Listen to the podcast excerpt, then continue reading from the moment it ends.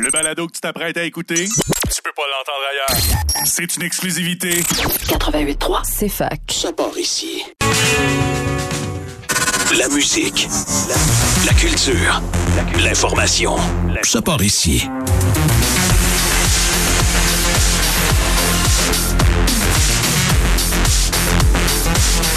Université de Sherbrooke. C'est fac. quatre-vingt-huit point trois.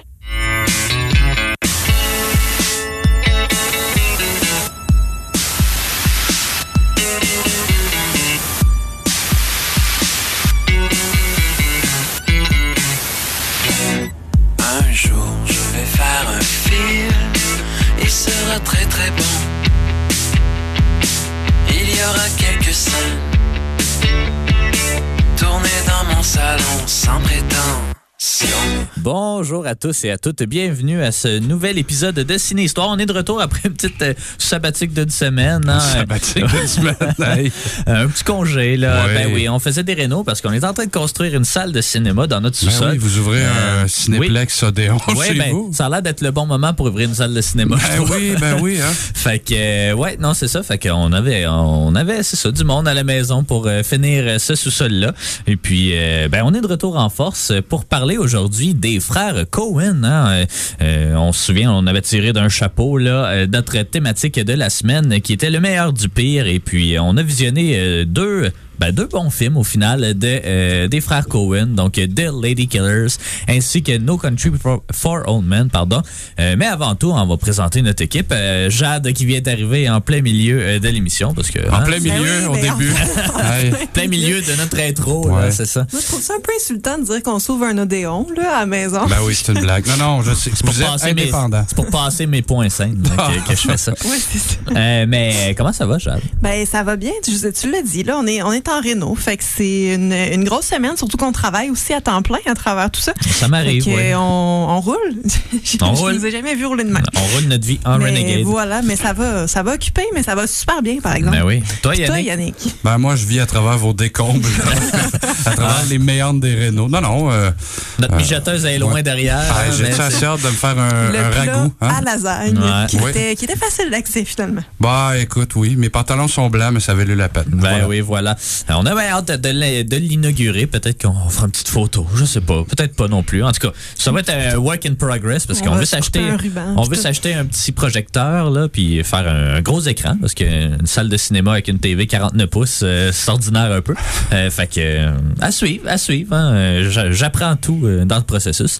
Euh, aujourd'hui, ben c'est ça. On parle des frères Coen, mais euh, avant tout, ben on peut parler un peu d'actualité. Il s'est passé pas mal d'affaires dans les deux dernières semaines. À commencer par euh, le triste décès de Gaspard Ulliel. Un autre. Un autre. Ben oui, c'est ça, ça n'arrête pas de tomber dans le monde du cinéma. Ben dans, dans tout le monde aussi, il y a Karim Ouellette, là, qui n'est pas dans ouais. le monde du cinéma, mais à peu près le même, le, la veille, je pense, de Gaspard Ulliel. Ouais. Le même âge, les deux, trente-sept ben ans. Oui. Euh, c'est, c'est triste. Euh, Gaspard Ulliel, là, qui... Euh, un accident de ski. Hein. Il me semble que... Les célébrités devraient apprendre de leurs erreurs. Ça, mais il y en a tellement de célébrités qui sont mortes dans des accidents de ski. M'emmener, là. Ben, il y a la, c'est tout, là, la femme de Liam Neeson. Il y a la femme de Liam Neeson à Mont-Tremblant. Officiellement, non officiellement, Michael ouais, Schumacher. Michael Schumacher. Ah. Euh, c'est ça, qui est toujours, il est entre la vie et la mort c'est depuis huit ans maintenant. Ouais, fait que, euh, ouais, donc, euh, en tout cas. Arrêtez donc, hein. Faites Arrêtez juste la presqu'île, là. Faites... Mettez un casque. Mais le problème du tube. Le problème, c'est que tous les festivals de cinéma sont tous dans les maudites Alpes, euh, ben, dans les montagnes. C'est Sundance en ce moment, là. Ben, c'est, c'est ça. C'est, je sais pas, une activité de bourgeois, faut croire. Je sais pas. Prudence. Attention, euh, Offord, si jamais vous voulez partir votre euh, festival de cinéma. euh, par, ouais. Parlant de festival des Alpes, ben, il y a le film de, euh, voyons, Ken Scott, euh, donc, euh, Au revoir le bonheur, qui a gagné un prix d'interprétation. En fait, les quatre acteurs, euh, Patrice Robitaille, Antoine Bertrand, Louis Morissette et François Arnault euh, ont gagné le prix d'interprétation masculine euh, dans ce festival-là. Euh, vous l'aviez pas vu, hein? Je pense que finalement ce film-là, j'étais tout seul à l'avoir vu. Non, j'ai manqué la première. Ouais. Je pensais que vous étiez allés ensemble. Moi, je l'ai pas vu. Ouais. Mais non, t'étais pas là, toi. Ben, je pense que t'allais tout seul. Il a été euh, diffusé quand? Ben, euh, juste avant que les, les cinémas ferment. Je pense que c'était genre le treize décembre. Quelle année? Ben, deux mille vingt et un. Piège. Ben non, mais je sais plus. Arrive en ville. Ben oui, ben mais, ouais. mais c'est ça. Donc, euh, bravo hein, euh, aux Québécois. Puis, euh, c'est ça. Ça fait une belle petite reconnaissance. On espère, là, parce que, oui, euh, mon prochain point, c'est la réouverture des salles de cinéma, mais on espère que ce film-là euh, prendra l'affiche un peu plus longtemps que trois jours, euh, comme euh, en deux mille vingt et un. Euh, la réouverture des salles de cinéma prévue, en tout cas, officiellement pour le sept janvier. Euh, février. sept février, ouais. voyons. Ça passe vite. Euh, le sept février. Tu trouves? Euh, ouais, ouais, ouais. ouais. Euh, mais euh, en théorie, peut-être qu'ils vont juste ouvrir pour le onze. En tout cas, il y a beaucoup de salles qui vont juste ouvrir le onze parce que ben c'est le vendredi, je pense. Il ben, faut préparer ouais. le maïs soufflé, là. Une grosse batch ben, à faire. Ben, ben sûrement, il va y avoir, euh, avoir quand même beaucoup de gens euh, qui vont être là, mais euh, évidemment, le passeport vaccinal est toujours requis, mais ça l'était avant aussi. Euh, ça a la capacité réduite aussi, cinquante pour cent maximum de cinq cents personnes. Euh, je pense pas que ça va influencer grand-chose, mais il y a quand même certaines nouveaux, ben, nouveautés, des, des nouveautés de décembre euh, qu'on qu'on n'a pas vu mais qu'on va pouvoir voir. West Side Story. Mambo Italiano euh, deux sort-tu? Oui, oui. Enfin. Mais il y a un film québécois qui sort. Attends, je vais essayer de le retrouver, mais je sais pas exactement quand est-ce qu'il sort. Euh, mais c'est avec Luc Picard, euh, euh, la maison du cinéma. Euh, ben, parlant de Luc Picard, ben toi, tu t'intéresses à une série là, qui, hey, qui joue sur Nouveau puis sur mais Crave. Mais c'est bon, pour vrai. Yann, il faut vraiment que tu écoutes ça, toi, qui est un fan de, de ce qu'on fait au Québec. Là. Mais honnêtement... Surtout les petits plats.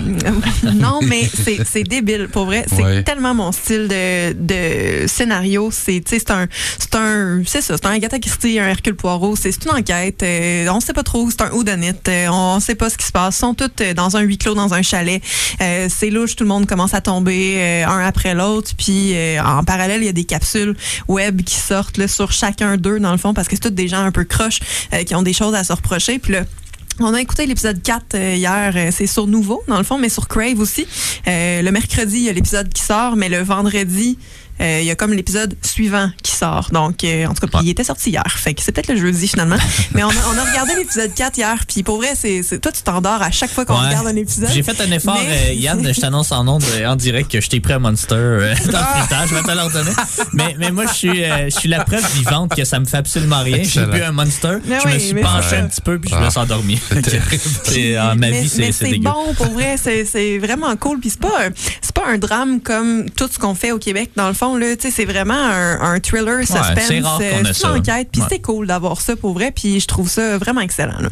Fait que, hey, allez écouter ça. Il y a juste loin pour euh, retrouver des grosses ouais. enquêtes dans le cinéma, ben dans les, les séries québécoises, Lancer compte. Euh, oh, mais je ne l'ai même pas nommé, là, ça s'appelle Aller simple. Ouais, c'est ça, Aller simple. Ah. Aller simple avec euh, Le Beau, Éric Bruneau aussi, Caroline Davernas, puis plein d'autres. C'est pas ça la nouvelle série Don't Talk About Éric Bruneau? Non, non. C'est Kim Lévesque-Turcotte. Euh, Lisotte. Lisotte, excuse, ouais. Mais ils sont en train d'écrire une série ouais, ouais. ensemble d'ailleurs. Euh, Donc, euh, Donc, c'est ça, on va pouvoir continuer notre couverture des nouveautés cinématographiques à partir de la mi-février. Euh, j'ai bien hâte parce que les Oscars, ça s'en vient vite. Les nominations sortent, je crois, le, le sept ou le huit euh, février. Donc, on va pouvoir essayer de rattraper un peu notre retard.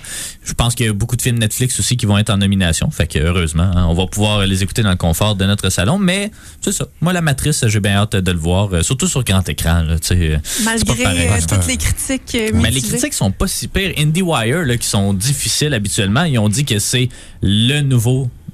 Ça devrait, ce film-là devrait être l'avenir des blockbusters, ça le sera pas. Mais, mais ben je sais là. Pas. Non, non, mais, non, mais ça devrait dans le sens ah. de si tous les blockbusters étaient okay. comme celui-là, ça irait bien dans le monde du cinéma. Mais là, c'est juste des Marvel. Fait que, ouais. mais, mais c'est correct, là, des Marvel. Mais c'est pas, c'est une recette, hein? C'est ça. Ricardo, euh, Ricardo cuisine les Avengers. Le, le quiz que t'as fait cette semaine au ouais. seize. Ben oui, il me disait que j'étais quelqu'un de pop culture, mais non, ça montre juste que j'écoute tout et n'importe quoi. Je pense que c'est voilà. ça que ça veut dire. Du coup. Mais oui. Oui. Euh, sinon, euh, je ne sais pas si tu as entendu parler du projet Imelda de Martin Villeneuve. Ben, j'ai vu euh, attends, arriver ça dans ma boîte courriel ce matin. Oui, ah ouais. mais, je, non, mais je l'avais vu, ouais, c'est ça. Mais euh, Martin Villeneuve, qui est le frère de Denis Villeneuve, ouais. en fait, il, fait des courts, il a fait trois courts-métrages, en fait, sur euh, Feu, sa grand-mère, euh, qui est morte à cent un ans, puis qui l'avait beaucoup inspiré. Fait que c'est des courts-métrages. Il y avait Ginette Renault, je pense, dans le deuxième. Il y a Robert Lepage qui joue là-dedans. En tout cas, puis c'est Martin Villeneuve qui joue sa grand-mère. Euh, puis c'est ça, c'est juste des courts courts-métrages un peu en hommage à sa grand-mère. Puis là, il y en avait déjà trois. Ils ont annoncé cinq nouveaux courts-métrages. Puis le but, c'est de euh, combiner tout ça pour faire un, euh, un long-métrage euh, qui pourrait sortir en salle peut-être fin deux mille vingt-deux, début deux mille vingt-trois. C'est Danny Lennon hein, qui, les, qui les distribue, hein, le producteur de, euh, de, de, de, de courts-métrages. Oui, exactement. Euh, puis Denis Villeneuve va jouer dedans aussi. Il y a Michel Barrette qui va jouer dans d'autres épisodes. En tout cas, il y a quand même une belle distribution. Donc, euh, le but, c'est de le faire tourner en festival, là, ce que les trois premiers courts-métrages avaient fait. Donc, euh, on peut suivre ça euh, un petit peu euh, au courant de l'année. Sinon, ben, en ce moment, hein, c'est le festival Sundance. Euh, R I P, euh, je n'y suis pas, euh, malheureusement. Mais c'est pas grave. Euh, ben, j'aurais pu y aller si je m'étais forcé un petit peu parce que tout est en présent, est, en, est à distance. Fait que j'aurais pu avoir mon accréditation média, mais tu sais, ça a été décidé deux ou trois semaines avant que ça allait être euh, en distance. Avant ça, c'était en présence. Donc, il euh, y a... Euh, j'ai, j'ai regardé un peu l'article de la presse là, sur la couverture de, euh, du festival, puis il disait que c'est une année un peu particulière parce que tous les films qui font parler d'eux... Tu sais, habituellement, un festival de cinéma, ça sert aux, pro- aux producteurs de vendre leurs films à Netflix, à Amazon, à H B O, à n'importe quoi, euh, pour avoir une distribution de, de, de masse, soit dans les salles ou soit en streaming. Puis, euh, donc, c'est à, ça, c'est à ça que ça sert un festival, même Cannes, n'importe quoi. Mais là, euh, les seuls films qui font parler d'eux vraiment à Sundance cette année, ben, c'est des films qui ont déjà des distributeurs puis qui sont comme en avant-première. Il euh, y a beaucoup de documentaires euh, qui se démarquent, notamment celui sur euh, euh, Bill Cosby, euh, qui... Euh, c'est ça, devrait prendre l'affiche, je crois. C'est-tu sur Netflix?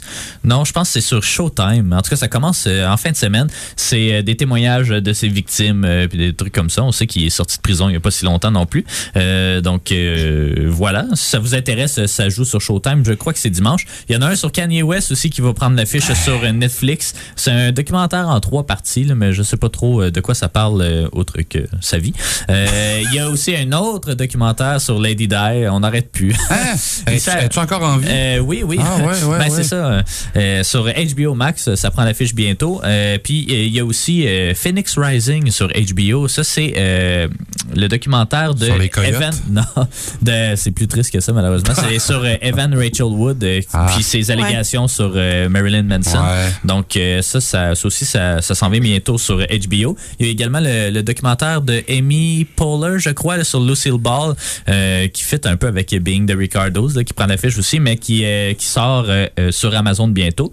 Euh, mais il y a quand même certains films là, qui ont fait tourner des têtes, notamment Fire of Love, qui est un documentaire qui, lui, n'est pas distribué encore, euh, qui... Euh, c'est en fait c'est un couple de Français qui se qui sont volcanologues je crois euh, puis qui étudient c'est ça les volcans puis tout puis qui sont morts dans une des éruptions euh, d'un des volcans en quatre-vingt-onze puis c'est un documentaire euh, qui avec les images de, de l'époque évidemment puis ça a l'air que les images sont sublimes puis d'ailleurs il y a plein de Québécois qui ont travaillé euh, qui ont travaillé sur ce documentaire là donc ça va être intéressant à voir si ça va sortir en salle éventuellement.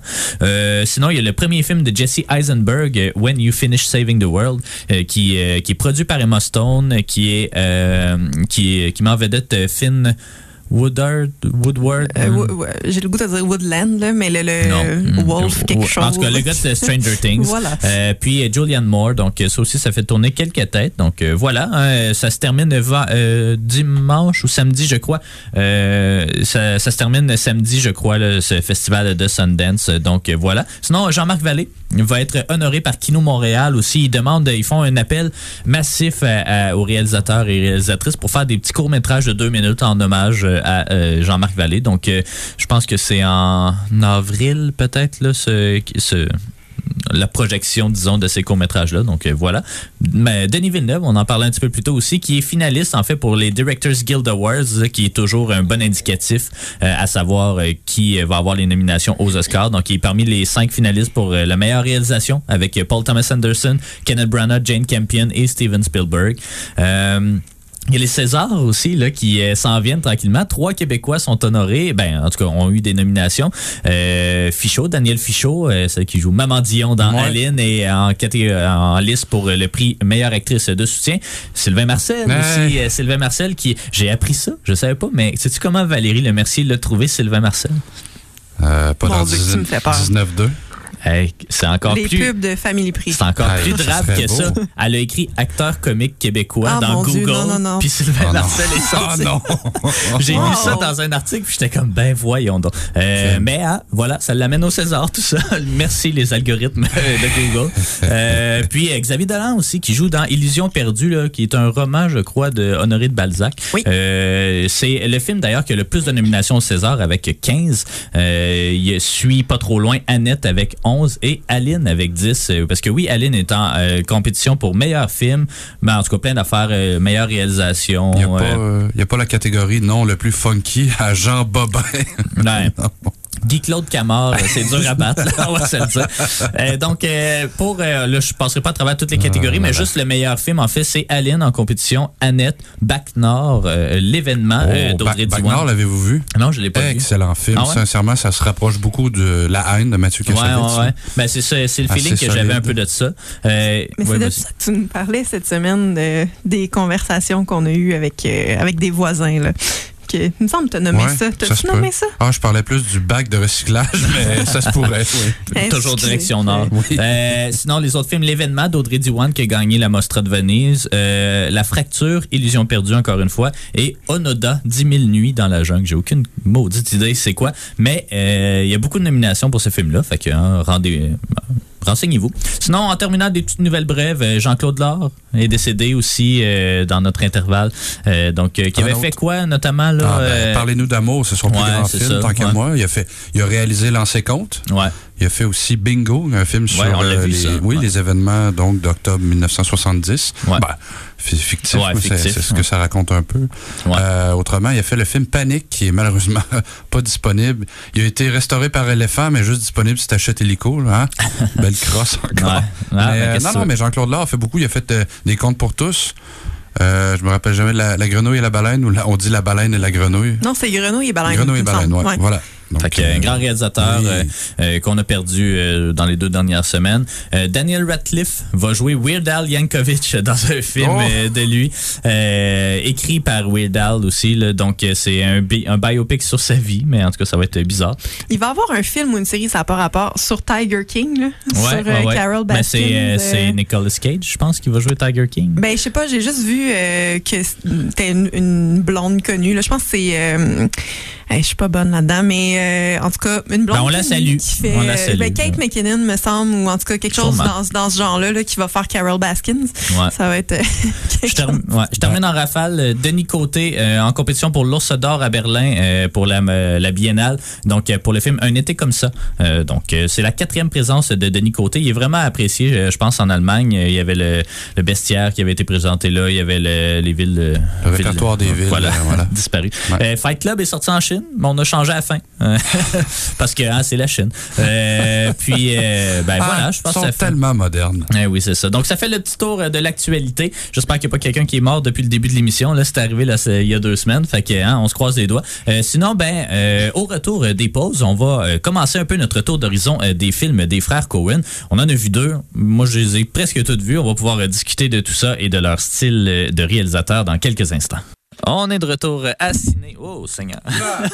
J'ai accroché mon micro, mon Dieu, excusez-moi. Euh, on est de retour à CinéHistoire, comme je mentionnais. Donc, euh, ben maintenant, je ne sais pas trop quelle forme ça va prendre. C'est sûr que ça ne sera pas euh, aussi segmenté que euh, nos épisodes habituels parce que, euh, tu sais, on va parler des films qu'on a vus quand on sera rendu dans leur filmographie. Mais donc, les frères Coen, c'est qui ça? Euh, il fut un temps où j'écrivais Coen avec un H. Je l'ai appris à la dure. Coen, C O E N. Euh, donc, les frères Joel et Ethan... Euh, Joel, né le vingt-neuf novembre dix-neuf cent cinquante-quatre et Ethan le vingt et un septembre cinquante-sept à Minneapolis, ben en tout cas en banlieue de Minneapolis au Minnesota. Euh, c'est évidemment pas mal un des duos, euh, ben des duos de frères, mais tu sais, des duos de réalisateurs, de scénaristes les plus iconiques, je crois, là, du cinéma. Bon, il y a les frères Safdie qui s'en viennent un peu, là, ceux qui ont fait Uncut Gems, euh, puis euh, Good Times, je crois. Il euh, y en a eu quelques-uns euh, par le passé, mais... Ben, il y a Wach- micro, euh... Ah, ben oui, ouais, excusez-moi. Il y, y a Wachowski, là. Qui était ouais, frère, ouais, ouais, exactement. Ouais, ben c'est ça. Exactement, les Wachowski. Euh, donc, euh, les, les frères Coen aussi, là, qui... Parce que c'est ça, c'est ça qui était bizarre. À, à l'époque, t'avais pas vraiment le droit de mettre deux noms de réalisateurs réalisateur euh, dans le crédit d'un film, là, à moins qu'il se soit vraiment séparé la tâche. En tout cas, c'est un peu bizarre. Fait que ce qu'il faisait, c'est qu'à chaque, euh, à chaque film, il alternait qui faisait la réalisation. Euh, mais c'était toujours Joel qui était euh, identifié comme le réalisateur, puis euh, Ethan qui était identifié comme le producteur. Euh, puis les deux s'alternaient aussi le top billing là, des, des scénaristes, donc de film en film. Euh, mais tout ça a changé en deux mille sept. On va pouvoir en parler un petit peu plus tard. Euh, c'est ça, ils, euh, ils sont quand même connus. Ils ont gagné plusieurs Oscars. Ils ont été nommés à treize Oscars et ils en ont gagné quatre au total. Euh, meilleur scénario pour Fargo, meilleur film, meilleure réalisation, puis meilleur scénario adapté pour No Country for Old Men. Euh, Le Big Lebowski n'a rien remporté. Il n'y a aucune nomination. Hey, ouais. C'est puis surprenant. On va pouvoir en parler un ah, peu ouais. de Big Lebowski parce que c'est ça. Les frères Coen, ils sont très productifs. On va se le dire, là, oui, ils sont nés dans les années cinquante, là, mais comme ils, ils sortent un film par année, quasiment depuis dix-neuf cent quatre-vingt-quatre. Là, euh, fait que ça va quand même assez vite. Ils écrivent beaucoup aussi. Ils réalisent pas tout euh, ce qu'ils écrivent. Euh, ils ont écrit notamment les scénarios de Bridge of Spies de, de Steven Spielberg. Ils ont fait le scénario de Gambit, hein, un film un petit peu moins bon. Euh, puis Unbroken aussi, qui est, je crois, le premier, la première réalisation d'Angelina Jolie. Euh, ils ont écrit plein d'autres affaires, puis ils ont gagné plein d'éloges. C'est ça qui m'étonne. Euh, tu sais, autant ils sont prisés des Oscars, et ils sont prisés du grand, grand public aussi, parce que leur film, c'est des succès cultes. T'sais, on a toutes en tête des références euh, Big Lebowski justement, ou euh, en tout cas il y en a d'autres dans No Country for Old Men, euh, mais euh, Euh, ils ont gagné la Palme d'Or euh, à Cannes euh, pour Barton Fink. Euh, ils ont gagné d'autres prix de réalisation, des grands prix. Euh, en tout cas, ils, ils sont prisés un peu partout, mais c'est, c'est rare qu'il y ait un, des gens qui ont autant un succès critique que commercial, disons. Ils ont eu des insuccès, c'est sûr, on va passer à travers leur filmographie, euh, mais euh, on, ils sont reconnus surtout pour faire des genres hybrides. Puis là, c'est là que je vais passer à la palette à Jade, parce que on a regardé quelques petites vidéos là, pour euh, comprendre un peu qu'est-ce qui caractérise le style des frères Coen. C'est un style que tu, tu le sais un petit peu quand tu regardes un film des frères Coen, que tu regardes un film des frères Coen, mais c'est dur de pinpoint ou de mettre des mots directement sur ce qu'ils font euh, de si particulier que ça. Ben, il y a Donc, quelqu'un euh, qui l'a fait. Il y a, en hein, fait, oui. il, y a, il y a plusieurs personnes qui se sont essayées à trouver ce qui faisait des, des films des frères Coen caractéristiques de leur réalisation. Euh, donc, on a regardé, c'est ça, quand même quelques, quelques vidéos sur YouTube. Il y en a une en particulier qui nommait, en fait, sept éléments là, caractéristiques de leur film. Donc, je vais juste les, les nommer, puis après ça, on va pouvoir en parler. Donc, l'histoire, euh, les décors, les costumes qui sont ensemble, la couleur, le traitement de la couleur, ensuite la cinématographie, après ça on a le montage, mais pas, pas le son, parce que c'est vraiment, ils l'ont divisé en deux, le fait que vraiment le montage de l'image, ensuite le design du son et finalement la musique. Donc c'est ça, c'est... Euh, puis tu sais, en regardant la, la vidéo, ils mettent beaucoup d'extraits évidemment pour appuyer leurs propos, mais c'est quand même des, des trucs qu'on peut... Euh, tu sais, on est capable d'avoir des, des références assez facilement aussi, là, fait que c'est quand même des, des choses qui je pense vont être accessibles accepté euh, d'emblée. Là. Je sais pas ouais. la personne qui a fait ça, qu'est-ce qu'elle fait dans la vie, là, mais c'était quand même... Il, je pense qu'il en faisait plusieurs. Oui. Je pense qu'il en faisait plusieurs sur, euh, sur d'autres réalisateurs aussi. Là, fait que, c'est, je pense qu'ils sont habitués de, de le faire, ouais. là, mais euh, c'est ça. Donc, c'est, c'est les sept éléments. Fait que, tu sais, l'histoire... Euh, c'est souvent centré autour de, de personnages, dans le fond, qui euh, essaient de trouver des failles dans un système qui est établi.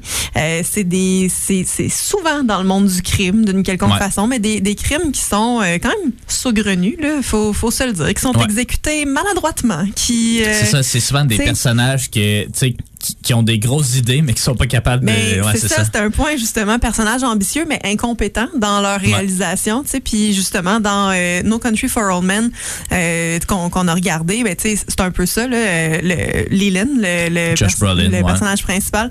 Euh, Lou, Llewyn. Llewyn. Llewyn. Euh, ouais, Leland, c'est, c'est, c'est Twin Peaks, mais oui. euh, Llewyn, qui, euh, qui est joué par Josh Brolin, qui se retrouve un peu euh, par plein de circonstances extérieure à sa volonté là, dans une situation qu'il ne pouvait pas s'imaginer dans le fond, puis qui essaye de faire son chemin là-dedans, puis qui réussit pas vraiment non plus, ouais. mais c'est un peu tout le temps ça. Mais comme, des, euh, comme dans Fargo aussi là, on va se le dire là, que de caster William H. Macy comme acteur principal, tu sais que ça va mal finir, parce que s'il y en a un qui a l'air ticoune, c'est bien William H. Oui, Macy. Ben justement, pis je sais que la série c'est, c'est autre chose, mais c'est un peu le même principe dans la ouais. série, tout devient vraiment rapide rapidement, euh, ouais. tout, tout s'enchaîne, puis euh, Euh, ils perdent euh, le contrôle de la situation. Martin Freeman, ils sont là, comme, ah, euh, j'ai une bien bonne idée, puis là, ça. Tu le fais, puis là, t'es comme, OK, ouais, j'avais pas vu ça venir. Puis, des, ouais. des bonnes idées, mais qui sont impulsives aussi. Ouais. Là, euh, fait, fait que c'est ça. C'est des, des personnages qui se retrouvent dans des situations qu'ils peuvent pas vraiment contrôler, puis qui essayent de faire leur chemin, mais que ça finit jamais vraiment bien. En fait, le fait que c'est des, des histoires qui sont un peu, euh, ben, des personnages qui sont doomed d'avance, là, ouais. qui, qui vont essayer, mais qui réussissent pas. Fait que, fait que c'est un peu. Toi, d'habitude, t'aimes pas ça, là. Ben, parce que toi, t'as, t'as, t'as un petit peu une relation amoureuse avec les frères Coen. Oui, mais on pourra y revenir, mais qu'on parle des films, peut-être, parce bon, que là, ça, pas, ben, ouais. c'est pas, ça fit pas là, là-dedans. OK, bon, mais, c'est bon. Mais oui, j'ai une, une relation amoureuse avec, avec leurs films. Euh, donc, pour l'histoire, c'est à peu près ça. Décors et costumes, ben, tu sais, dans le fond, ça a l'air, ça a l'air euh, évident dit comme ça, mais c'est que les, euh, les personnages sont toujours vraiment distincts les uns des autres, puis on les reconnaît, on, on, on est capable de catcher leur personnalité rapidement avec leur, euh, leur style vestimentaire. Puis là, il donnait comme exemple de Dude qui, euh, ben dans, oui. dans The Big Lebowski, qui... Euh, au début du film, on voit, tu sais, les, les espèces de boules là, de désert là, que normalement, ouais, là, c'est, toujours, euh, c'est toujours des boules de, quand le monde dit qu'ils sont bien occupés, là, puis là, il y a une boule qui roule là, sur, sur le plan. Vous, vous visualisez très bien là, cette boule-là.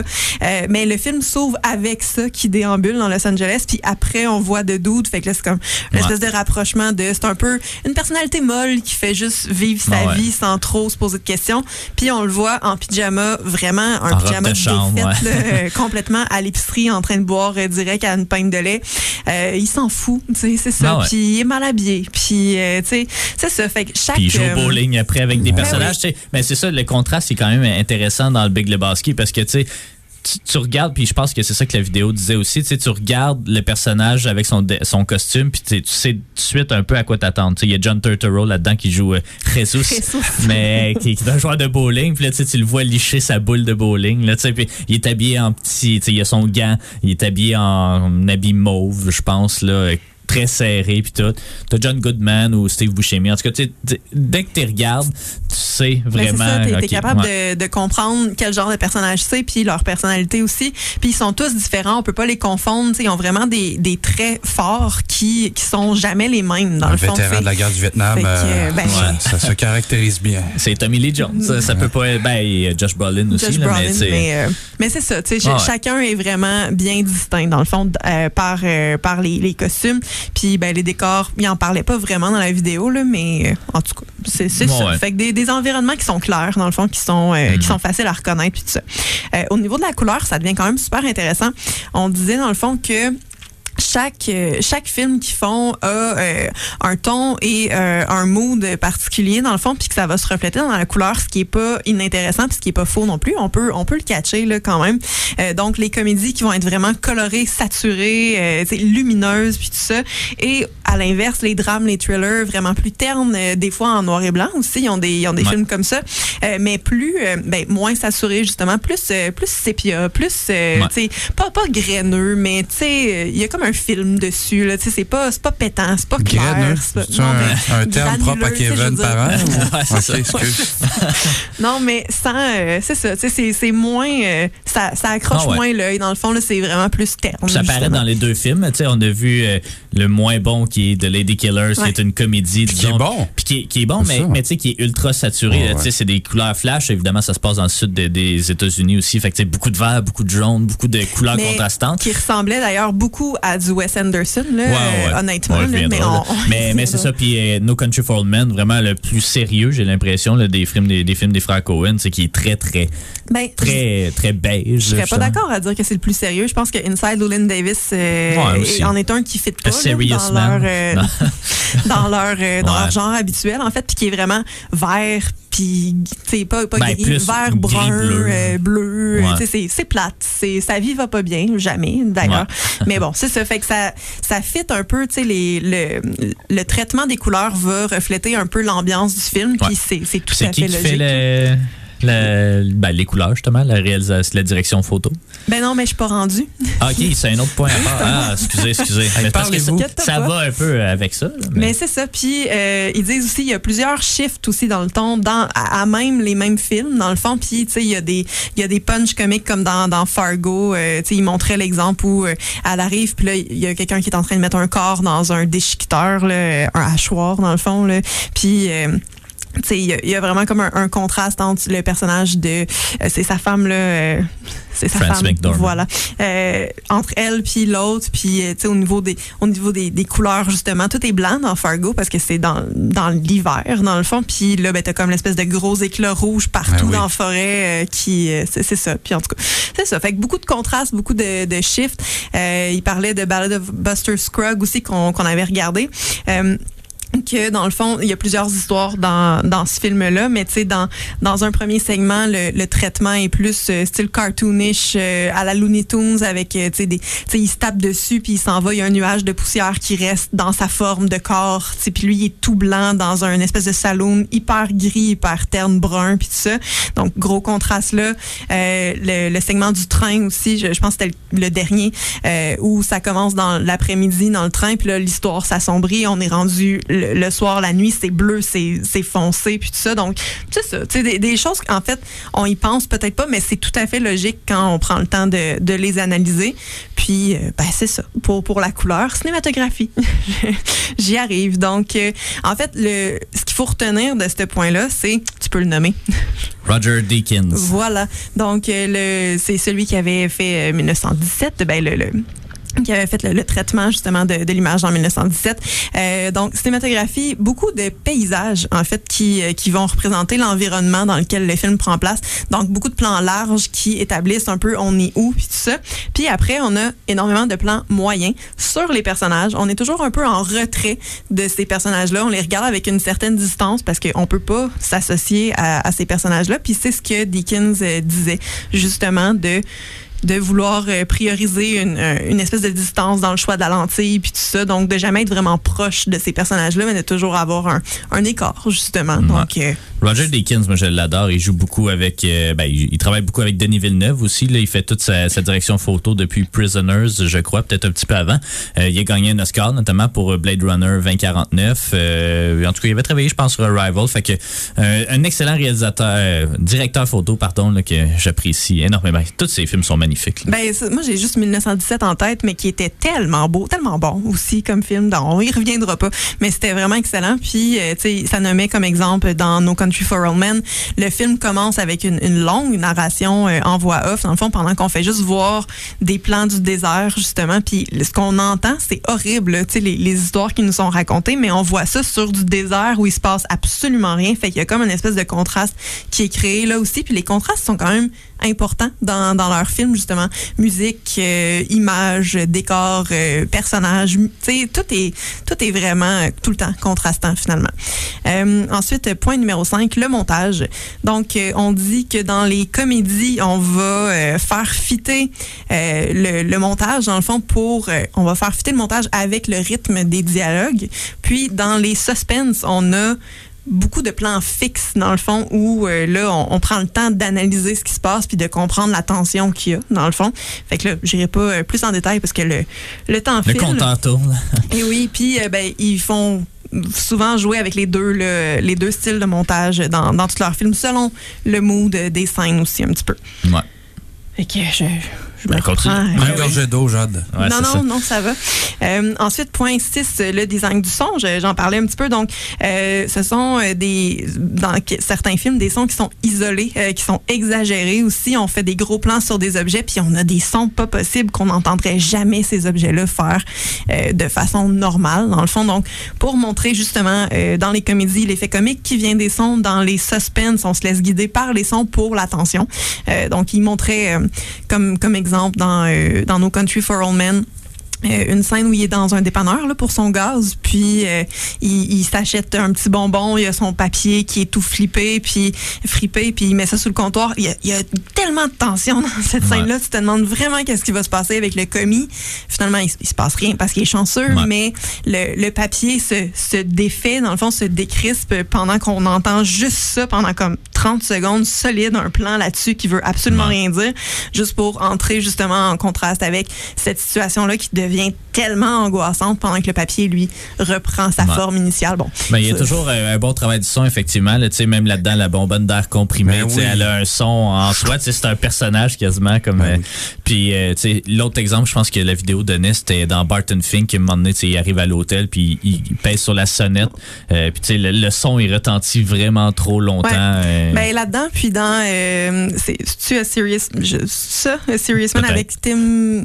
Non, Hudsucker Proxy. Ah, c'est ça. Avec Tim Robbins, où il euh, y a des sons vraiment ouais. pas rapport pendant qu'il est assis dans la chaise de son boss. Après ben, ça, c'est il quand fait, il s'assoit, c'est sa c'est chaise ça. Là, qui... À, à la, pof, la friction du cuir, ces ben affaires-là. C'est, c'est l'air ouais. comme qui... Euh, ah, c'est ouais. super long, puis après ça, il se fait enlever un cigare de la bouche, puis c'est vraiment le bruit d'un chien qui essaye d'avoir son jouet, puis tout ça. Puis tu sais, c'est des, c'est des sons auxquels on porte peut-être pas nécessairement attention. Quand tu les vois en, en extrait, c'est plus facile. Là. Ouais. Euh, numéro sept, donc la musique euh, qui contribue à placer le film dans un temps, un espace qui sont particuliers, dans le fond. Puis ce qu'ils aiment beaucoup faire, c'est de, d'avoir des, des styles, des pistes qui reviennent, euh, des leitmotifs, dans le fond, qui sont associés avec leurs personnages qui, encore une fois, vont avec leur, leur personnalité puis tout ça. Donc, tu nommais tantôt euh, Big Lebowski, euh, Jesus, qui est, euh, qui est souvent accompagné de euh, Hotel California, mais comme une en version... version euh, latino.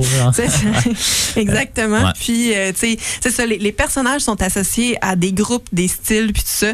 Euh, donc, mais ils aiment beaucoup aussi les comédies musicales, là. On va pas se le cacher, là. Euh, on va pouvoir le voir, là, parce que c'est, c'est le moment de passer dans leur filmographie, mais tu sais, Oh Brother, We're Out Thou, Euh, c'est une comédie musicale. Inside Llewyn Davis, bon, c'est pas une comédie musicale, mais c'est un film musical, ouais. disons. Euh, Ballad of Buster Scruggs aussi, là, qui est, il y a quelques sketchs, même, euh... quelques sketchs là, qui, qui le sont. Euh, c'est ça, il aime beaucoup. Euh, ben, c'est, c'est ça qui caractérise beaucoup les, les films de Frank Coen. Puis ce qui les rend diversifiés, en fait, c'est que il joue dans beaucoup de plates-bandes. Tu sais, autant, il, ben, c'est toujours une comédie ou un drame, mais à l'intérieur de ça, des fois c'est du film noir, des fois c'est du western, des fois c'est Euh, n'importe quoi, tu sais, même des, des films des années quarante, mettons Hail, Caesar, là, qui est comme un hommage un peu au cinéma des années cinquante. Je, je lisais que Intolerable Cruelty était un hommage au rom-com des années quarante. Tu sais, il joue beaucoup avec ça. La tragédie de Macbeth aussi, là, qui vient de sortir, qui est évidemment un film en noir et blanc, tu sais, des gros des décors vaporeux, des trucs comme ça. Évidemment, Shakespeare, ça, ça remonte à, à, ça fait un bail. Ah, un mais... peu, oui. Mais The Man Who Wasn't There. Ouais, film noir. Oui, euh, assez impressionnant. Donc, mais, euh, ouais, mais je pourrais peut-être nommer en rafale, en fait, là, sur d'autres euh, articles, de, juste des éléments caractéristiques. Donc, un crime qui se passe pas bien, les personnages sont punis, mais il n'y a pas de justice. Il euh, y a plusieurs univers qui se rencontrent. Les personnages sont aussi leur principal antagoniste. Dans le fond, c'est leurs erreurs qui vont causer leur perte, finalement. Euh, le ton et le genre ne sont jamais clairs. On sait exactement où on est dans, dans les films. Le dialogue est très stylé. Euh, le langage utilisé est assez familier. On a nommé Roger Deakins et Carter Burwell, qui sont euh, musique, bon, musique ouais. et euh, images. Euh, les acteurs qui reviennent euh, tout le temps, justement Frances McDormand qui, euh, qui est là euh, quand même souvent. Là. Ben, ça, ça tombe par bien. La force ouais, des choses. Ça. Alors, bon, ça euh, coûte moins cher. Hein, c'est, ben, ça. c'est ça. Après ça, l'idée de refaire à peu près toujours le même film dans d'autres contextes. Dans le fond, c'est vrai. C'est, ça se ressemble tout le temps un petit peu. Attention ouais. à, à ta tête ouais. avec ton micro. Ouais. Euh, ensuite, les personnages ne connaissent pas d'évolution du début à la fin. Il n'y a pas de changement. Il n'y a pas... Bon, c'est pas... C'est ça. Après non, ouais. ça, des narrations en voix off puis euh, le contraste dans les personnages. Génial. Donc, ben, ça fait le tour. Ben oui, c'est ça. Donc, pour le style, on peut parler un peu de leur, euh, leur début dans le cinéma puis faire le tour de leur filmographie un petit peu. Euh, donc, euh, leur intérêt vient évidemment, euh, comme beaucoup des enfants de la, des années cinquante, ben, de la télévision. Euh, c'est là qu'ils voient la plupart de leurs films. Puis, ils sont adeptes euh, dès le départ de Fellini. Euh, Fellini, puis en tout cas d'autres films de série B aussi euh, des États-Unis, ce qui passait à la T V, là, dans le fond. Euh, puis, euh, euh, ils s'achètent très tôt, dans les années soixante, une caméra puis ils commencent à, à faire des remakes de films qu'ils regardent à la télé, euh, lui et son frère euh, évidemment. Euh, rendu à l'âge, euh, ben, à l'âge adulte en fait, euh, Joel Coen étudie le cinéma alors que Ethan lui étudie la philosophie euh, dans deux universités différentes, euh, mais ils finissent, ils finissent par se, euh, se rejoindre éventuellement. Mais c'est quand Joel, en fait, la, la carrière de Joel va commencer un petit peu euh, comme euh, assistant producteur, euh, des trucs comme ça sur les plateaux de films. Puis euh, il va travailler beaucoup sur des films industriels et sur des vidéoclips, mais c'est tout commence un peu là, quand il va contribuer au premier euh, au montage en fait du premier film de Sam Raimi, euh, The Evil Dead. Puis Sam Raimi et lui ont une très bonne relation, ont travaillé beaucoup ensemble. Euh, leur premier film, c'est Blood Simple en dix-neuf cent quatre-vingt-quatre, un peu plus tard. C'est un film vraiment particulier, il fait partie de la collection Criterion aussi. Euh, c'est un film qui... Euh, ils n'étaient pas capables d'avoir du financement, fait qu'ils ont comme tourné une version cheapette du film pour le présenter à des distributeurs, ben, à des producteurs, pour après ça avoir l'argent puis refaire le film qu'ils venaient de faire. Euh, c'est un, vraiment un très beau film. Euh, là, vous m'arrêterez quand vous aurez euh, vu les films, on pourra en discuter. Là. Moi, je, moi, j'en ai, je les ai tous vus, sauf deux. Euh, fait que je parlerai pas dans le vide nécessairement, là, mais quand vous en aurez vu, vous m'arrêterez. Euh, donc, Blood Simple, vraiment, c'est, c'est très, très bon. Euh, c'est un mélange de film noir puis d'un film d'horreur qui raconte l'histoire d'un propriétaire de bar texan qui engage un tueur à gages pour tuer sa femme et son amant. Euh, le film en vedette, notamment Frances McDormand, c'est là-dedans, c'est dans le tournage qu'ils vont se rencontrer puis qu'ils vont se marier. Euh, donc, euh, elle et Joel Coen. Euh, c'est son premier rôle, d'ailleurs, à Frances McDormand euh, au cinéma. Euh, donc, euh, le film est un succès critique, puis va remporter des prix à Sundance et aux Spirit Awards, là, qui sont comme les Oscars pour les films indépendants. Euh, après ça, euh, ils vont écrire le film Crime Wave, qui est réalisé par Sam Raimi, justement, en dix-neuf cent quatre-vingt-cinq, euh, avant de faire leur deuxième film, donc Raising Arizona, avec Nicolas Cage et Holly Hunter. Euh, ça, c'est l'histoire, en fait, d'un couple formé d'un ancien criminel puis d'un officier, d'une officière de police, en fait, là, qui, qui est joué par Hunter, qui veulent un enfant, mais qui sont pas capables d'en avoir, et donc, qui, euh, qui vont décider d'en kidnapper Euh, d'une personnalité à la télé. Ben, en fait, c'est comme un homme d'affaires local qui a eu des quintuplets, puis comme ah, that's too much that I can handle. Fait qu'ils sont comme ah, bon, on va y en voler un comme ça, hein, ça va y rendre service. Euh, hein? c'est, ça, ça démontre c'est déjà un, un bon petit plan. Peu, euh, c'est ça de. Il y a plein d'affaires un peu weird dans ce film-là. Là, il y a un, un biker qui poursuit euh, puis qui a l'air d'un personnage de Mad Max. En tout cas, c'est vraiment particulier comme film. Il y en a, tu sais, c'est devenu un, un classique culte avec les années, mais en tout cas, c'est un drôle de film. Pas, pas leur meilleur, à mon avis, mais il y en a qui considèrent que c'est parmi les meilleurs des frères Coen. Donc, euh, leur projet suivant, euh, c'est Miller's Crossing, hein, qui est à l'origine, en fait, de CinéHistoire aussi, étonnamment, mais ça a été, euh, à l'époque où CinéHistoire n'était pas une émission de radio, mais des conférences avec des professeurs, ben, c'est le premier film qu'on a projeté avec Harold Bérubé, là, qu'on salue. Donc, Miller's Crossing en dix-neuf cent quatre-vingt-dix, avec notamment Albert Finney, Gabriel Byrne et John Turturro. Donc, c'est un film noir euh, qui se passe dans le temps de la Prohibition, donc qui parle d'un conflit entre gangsters. Euh, donc, c'est un homme qui est comme au centre des deux clans puis qui essaie d'acheter la paix entre les uns et les autres. Euh, ça a été... Il n'y a pas eu de... Ça a pris du temps, je pense, pour qu'on euh, reconsidère euh, ce film-là, parce que les frères Coen n'étaient pas super connus non plus à l'époque, mais euh, il a fait partie notamment du top dix euh, des cahiers du cinéma, euh, puis il vient euh, d'int- euh, d'intégrer la collection Criterion, là, je pense, euh, le mois passé ou quelque chose comme ça, donc euh, voilà. C'est aussi le premier film sur lequel euh, Roger Deakins va participer avec euh, les frères Coen. Euh, après ça, ben, leur vrai succès va arriver l'année suivante, en quatre-vingt-onze, avec Barton Fink, euh, qui s'intéresse à un scénariste new-yorkais qui est mandaté d'écrire un film de série B, fait qu'il s'enferme dans une chambre, mais là il y a le writer's block, là, le syndrome de la page blanche. Puis il y a son voisin qui est joué par euh, John Goodman, euh, son voisin de chambre qui essaie d'envahir sa chambre euh, à lui, à John Turturro, là, qui joue ce Barton Fink là, euh, va être nommé à trois Oscars, notamment euh, acteur de soutien, décor et costume, mais va gagner surtout la Palme d'Or à Cannes. Euh, donc euh, c'est, c'est vraiment une drôle d'année, ben une drôle de, ouais, d'année euh, au pluriel euh, pour Cannes, parce que euh, back à back, c'est Barton Fink qui va gagner et Pulp Fiction. Donc, c'est rare que c'est des films américains, quand même grand public, là, qui, qui gagnent des, euh, euh, la Palme d'Or. Fait que, voilà. C'est, c'est ça qui va lancer un petit peu leur carrière. Même si leur projet suivant, après ça, est un peu euh, décevant, disons. Euh, c'est un projet coécrit avec Sam Raimi. Donc, c'est The Hudsucker Proxy avec euh, Tim Robbins. Euh, c'est, euh, en fait, c'est le C A d'une grosse compagnie euh, des années cinquante. Euh, vont nommer un homme un peu naïf qui sait pas trop comment gérer une compagnie. Ils vont le nommer P D G dans le but de faire une espèce de scam, d'une fraude boursière, en fait, là, puis que ça tombe sur son dos. Euh, c'est un, un flop total. Le film a coûté trente millions. Euh, il en a fait trois, je crois. Euh, c'est souvent considéré, mais c'est ça qui est un peu bizarre, c'est pour ça qu'on ne l'a pas écouté finalement. C'est, les critiques l'ont vraiment pas aimé, ce film-là, mais le public l'a quand même apprécié. Tu sais, je pense qu'il y a sept virgule deux sur I M D B, mais comme... trente-cinq Metascore, là, tu sais, je sais pas trop, là, mais comme, c'est ça, il y a comme un, un grand écart, euh, fait que c'est pour ça qu'il n'a pas fait la cote pour nous, malheureusement, mais c'est ça, il y a quand même une grosse distribution, notamment Paul Newman, Jennifer Jason Leigh, Frances McDormand, encore une fois, euh, Mais là, leur vrai succès va arriver l'année d'après avec Fargo.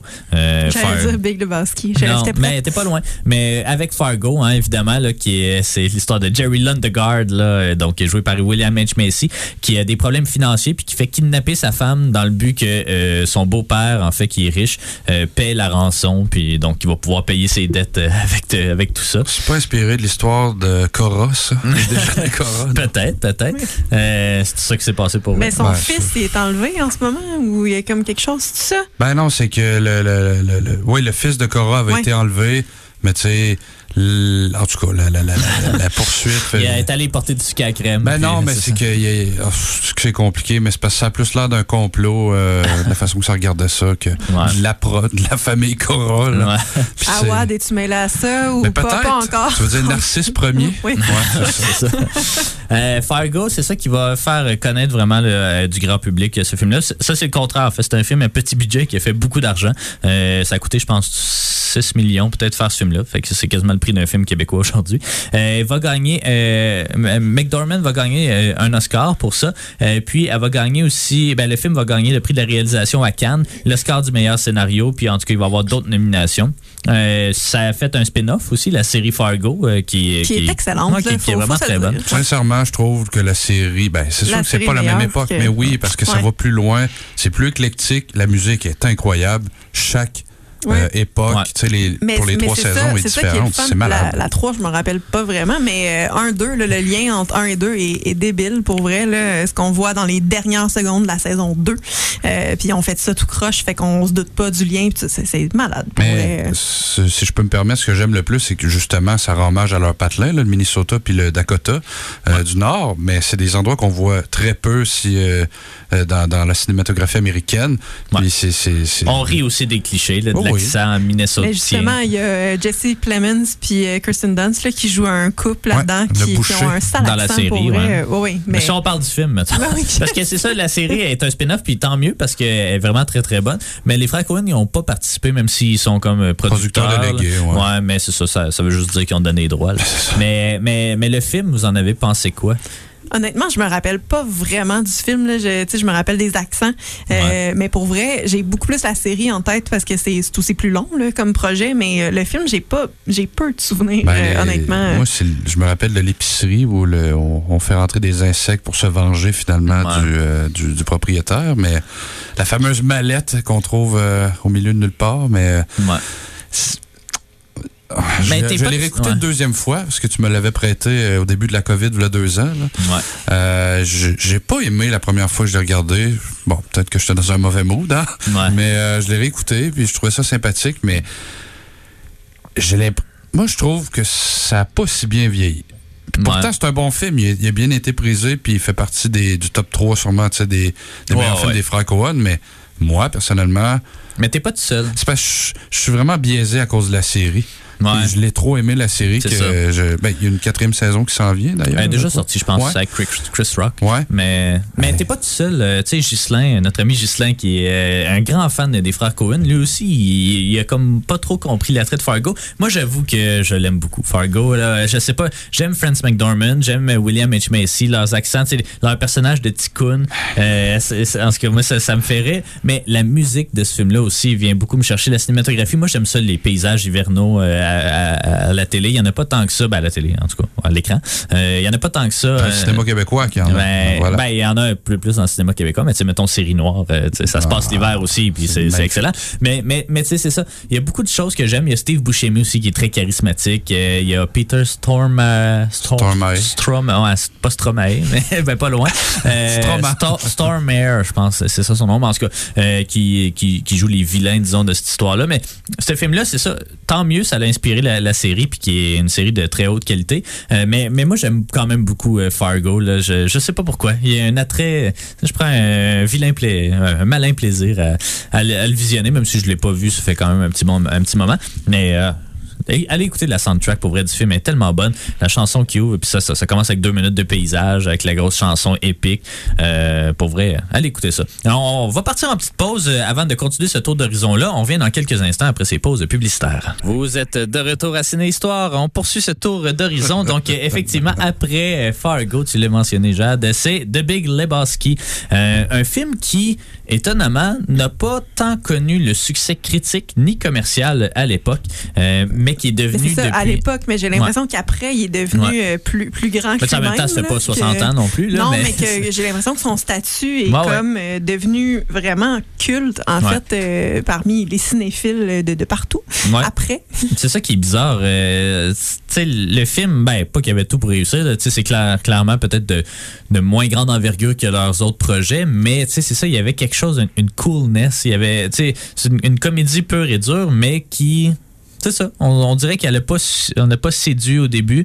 Puis, euh, depuis, ben, c'est rendu plein de mimes. C'est rendu plein de... C'est peut-être euh, une convergence avec le, l'arrivée de l'Internet ou quelque chose comme ça. Les gens se sont mis à en parler. Euh, c'était aussi les dernières bonnes années, disons, de, des clubs vidéo, de, de la télévision. Fait que ça, le bouche à oreille a peut-être été pour quelque chose là-dedans. Mais aujourd'hui, pas mal... Tout, ben, pas tout le monde, mais c'est beaucoup de gens ont vu The Big Lebowski. Ça raconte l'histoire là, ça, d'un slacker là, qui s'appelle The Dude, euh, qui est euh, confondu avec un riche du même nom. Euh, pas, sla- pas, pas, pas Dude, Dude. Là, mais ben, Lebowski. Et puis qui est utilisé en fait comme pion dans un plan de kidnapping. Il y a beaucoup de kidnapping dans ben les oui. histoires euh, des frères Coen. Euh, Et puis, euh, c'est ça, avec Jeff Bridges, euh, encore Steve Buscemi, euh, avec euh, John, John Turturro, Goodman. John Goodman. Euh, Julianne très, très Moore, bon je le dis ouais, tantôt. Julianne Moore, c'est vrai. Nihiliste. Ouais, euh, vraiment très, très bon film. Je sais pas si vous en gardez des bons souvenirs. Hein. Oui. Bon, ben parfait. C'est, c'est dit. On okay. s'en va en pause, non? Ils mais... ont fait pipi sur mon tapis. Hey. Ouais, non, c'est, c'est vraiment euh, un très, très bon film. Euh, puis... Euh, ben, pendant ce temps-là aussi, Ethan a co-écrit euh, The Naked Man, euh, qui, euh, ben, qui est un film, mais il publie aussi un recueil de nouvelles. Euh, donc, la même année, ils sont toujours très occupés. Puis après ça, en deux mille, ben, euh, la comédie musicale, cette fois, euh, Oh Brother, Where Art Thou, qui est un, un surprenant succès critique et commercial. Euh, c'est basé, en fait, sur l'Odyssée euh, d'Homère. Euh, puis, euh, ça suit, en fait, trois prisonniers qui s'évadent dans le, mini- dans le Mississippi des années trente, puis qui tentent de retrouver l'argent du braquage qui les a mis en prison. Euh, le, mon, le film va montrer un peu les habiletés comiques de George Clooney, euh, puis euh, c'est avec Tim Blake Nelson et encore John Turturro. Euh, mais c'est ça, c'est surtout son excellent soundtrack qui est reconnu, son humour décalé, puis sa di- direction photo désaturée. C'est une comédie, on l'a mentionné un peu, le, l'image saturée, mais c'est le premier film à utiliser, puis là, je sais pas exactement ce que ça signifie, là, mais la, c'était genre de... Euh, ben, en tout cas, je l'ai traduit, mais la couleur digitale, je sais pas trop, mais tu sais, c'est à l'époque aussi du digital. Est-ce qu'on filme sur bobine? Est-ce qu'on filme sur digital? Euh, un des premiers films à être tourné sur digital, justement, c'était, euh, ben, digital, c'est sur un disque dur, hein, tu sais, qui, qui est pas une bobine de film. Euh, je vois Jade, là, qui me fait des gros yeux, puis qui comprend pas le terme digital, mais... Je comprends le terme digital, c'est parce que tu le dis sans aucun... Ouais, ouais. Non, non, mais, mais, mais, mais, effectivement. Tu me rappelles à l'ordre, c'est bien correct, mais... Une disquette. Un des premiers films à être tourné cent pour cent digital, c'était Fight Club de David Fincher. Lui aussi aime beaucoup expérimenter avec les nouvelles techniques de cinéma.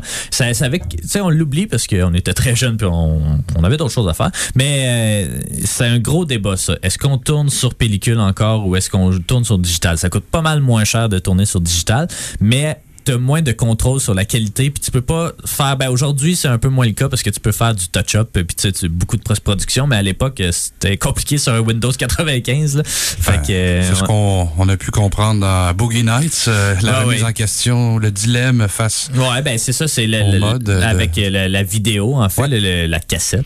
Euh, fait que voilà, mais c'est ça, c'est un des premiers films à utiliser ça, justement, cette ce, ce modification d'image digitale-là. Donc, Roger Deakins, hein, toujours euh, en un avant-garde, euh, avant-gardiste. Et donc, c'est un film qui est nommé à meilleur scénario et meilleure direction photo. Euh, donc, c'est quand même pas rien.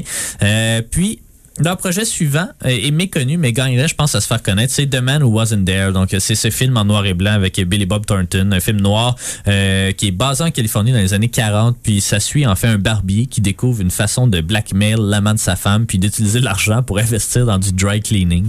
Euh, c'est un peu bizarre, là, mais... Euh, je suis quand même ouais. contente. On remarque, là, avec tes résumés, par exemple, tu sais, c'est ce que je disais tantôt, là, toujours des plans pas possibles de monde qui savent absolument pas ce qu'ils font puis qui vont ouais. se retrouver dans des situations par rapport. Un peu comme série noire, pour vrai. Là, non, ouais, un petit peu, ouais. c'est, c'est le même principe, là, si vous avez vu ça. Ouais. Euh, donc, euh, moi, je l'avais vu. Je l'avais quand même bien aimé, mais euh, c'est ça. Il est vraiment méconnu. Puis, j'aime pas Billy Bob Thornton aussi, là. Fait que c'est sûr que, tu sais, juste pour ça, en tout cas, il est pas, il est pas mauvais, mais en tout cas, je sais pas. On dirait que je suis pas capable de... Je sais pas, pas capable de le replacer. Au moins, euh, Meryl Streep jouait pas dedans. Non, une chance, mon Dieu. Euh, puis après ça, ben, les Franco-Coen vont connaître un petit creux de vague avec leurs deux suivants projets. Euh, Intolerable Cruelty, euh, qui se veut, comme je le mentionnais, là, une espèce de throwback au euh, rom-com des années quarante. Euh, donc, qui suit un avocat puis une divorcée. Euh, que, ben, c'est un, un, un divorce lawyer. J'ai pas les termes en français, mais c'est un avocat de la famille, mettons, du divorce. Euh, ben, qui... marital, genre. Ouais, genre. Euh, il a travaillé sur le cas euh, d'une femme qui est jouée par Catherine Zeta-Jones. Euh, il a travaillé sur son cas, puis il a réussi à ne pas lui faire donner d'argent. Dans le fond, il travaillait pour son mari. Euh, puis, c'est ça, il a réussi à ne pas à, à ce qu'elle n'ait pas d'argent de son mari dans le divorce. Puis après ça, il tombe amoureuse d'elle. Euh, fait que, ouais, amoureux d'elle. Euh, donc, euh, voilà. Euh, tu l'avais vu, je pense, je l'ai il n'y a vu, pas si longtemps. Je l'ai vu parce que parce Moi, qu'on en parlait beaucoup là, avec J'ai Souci. Puis, euh, tu sais, c'est considéré comme le pire. Je les aime pas vraiment beaucoup, les frères Coen. Fait que, tu sais, je l'avais regardé par curiosité. Je pense que j'ai mis comme cinq, là, tu sais, ce qui est moyen dans notre, dans notre échelle. Mais euh, c'est un film avec tellement, euh, tu sais, c'est, c'est correct, là, tout au long. Puis vers la fin, c'est qu'il y a tellement de revirements de situation. Puis pour vrai, je me rappelle pas vraiment comment ça finit. Mais il y en a comme cinq, six, un après l'autre. Puis, tu sais, c'est qui gagne sur l'autre. C'est un jeu de pouvoir, un jeu de séduction, un jeu de, de loi aussi. Euh, mais c'est qu'on se perd tellement là-dedans. Puis c'est, c'est beaucoup trop grand pour rien, là, euh, vers la fin, en tout cas, là. Ouais. Fait que c'est, c'est les souvenirs que j'en ai, là. Moi, je l'avais vraiment pas aimé, ce film-là. Fait que peut-être que j'aurais dû le réécouter pour me souvenir pourquoi je l'ai pas aimé, mais je me souviens que j'étais fâché en l'écoutant. Fait que euh, voilà. Puis sinon, ben, leur... Pardon, on digère. Euh, donc, euh, leur deuxième euh, film... Euh moins apprécié, disons, de la critique, ben c'est The Ladykillers euh, qu'on a visionné pour vous. On va pouvoir vous en parler tout de suite après... Ben oui, c'est ça, parce que c'est le changement d'heure, mais euh, on va vous en parler tout de suite après la chanson euh, d'Abélaïde, euh, L'enfer, c'est l'autre. Et puis, on, on va parler de Ladykillers, puis après ça, de leur euh, plus grand succès, probablement, euh, No Country for Old Men.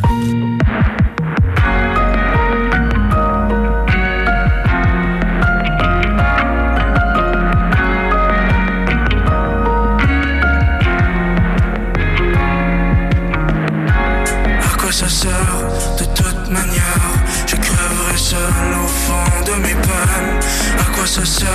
de toute manière, mes amitiés furent toutes vaines. À quoi ça sort de toute manière, le vide qui m'habite pour solitaire. Ouais. À quoi ça sort de toute manière, je suis l'heureux élu de mes vieilles erreurs. Et maintenant que j'abandonne, je prie que ma chute s'arrête dans tes bras, que ton regard me fredonne l'enfer, c'est l'autre seulement si tu le crois. Et je me souviens de ma chance, en dépit de nos jeunes amis si bas. Et bien que timide, je préfère que l'on danse. Il semblerait que mes anges et mes démons se battront jusqu'à ma mort. Reste sans crainte, je m'en sors, je m'en sors. L'envie au calme de ton cœur, j'ai oublié de perdre espoir. Et ma mémoire largue les amarres, et je m'endors, je m'endors. Mais à quoi ça sort de toute manière, j'ai perdu la foi et depuis j'ai. À quoi ça sort de toute manière, si c'est pour finir, c'est que je t'aime. À quoi ça sort de toute manière, de foutre le camp de mon cœur. À quoi ça sort de toute manière, j'ai tout essayé, la vie de ma mère. Et maintenant que j'abandonne, je prie que ma chute s'arrête.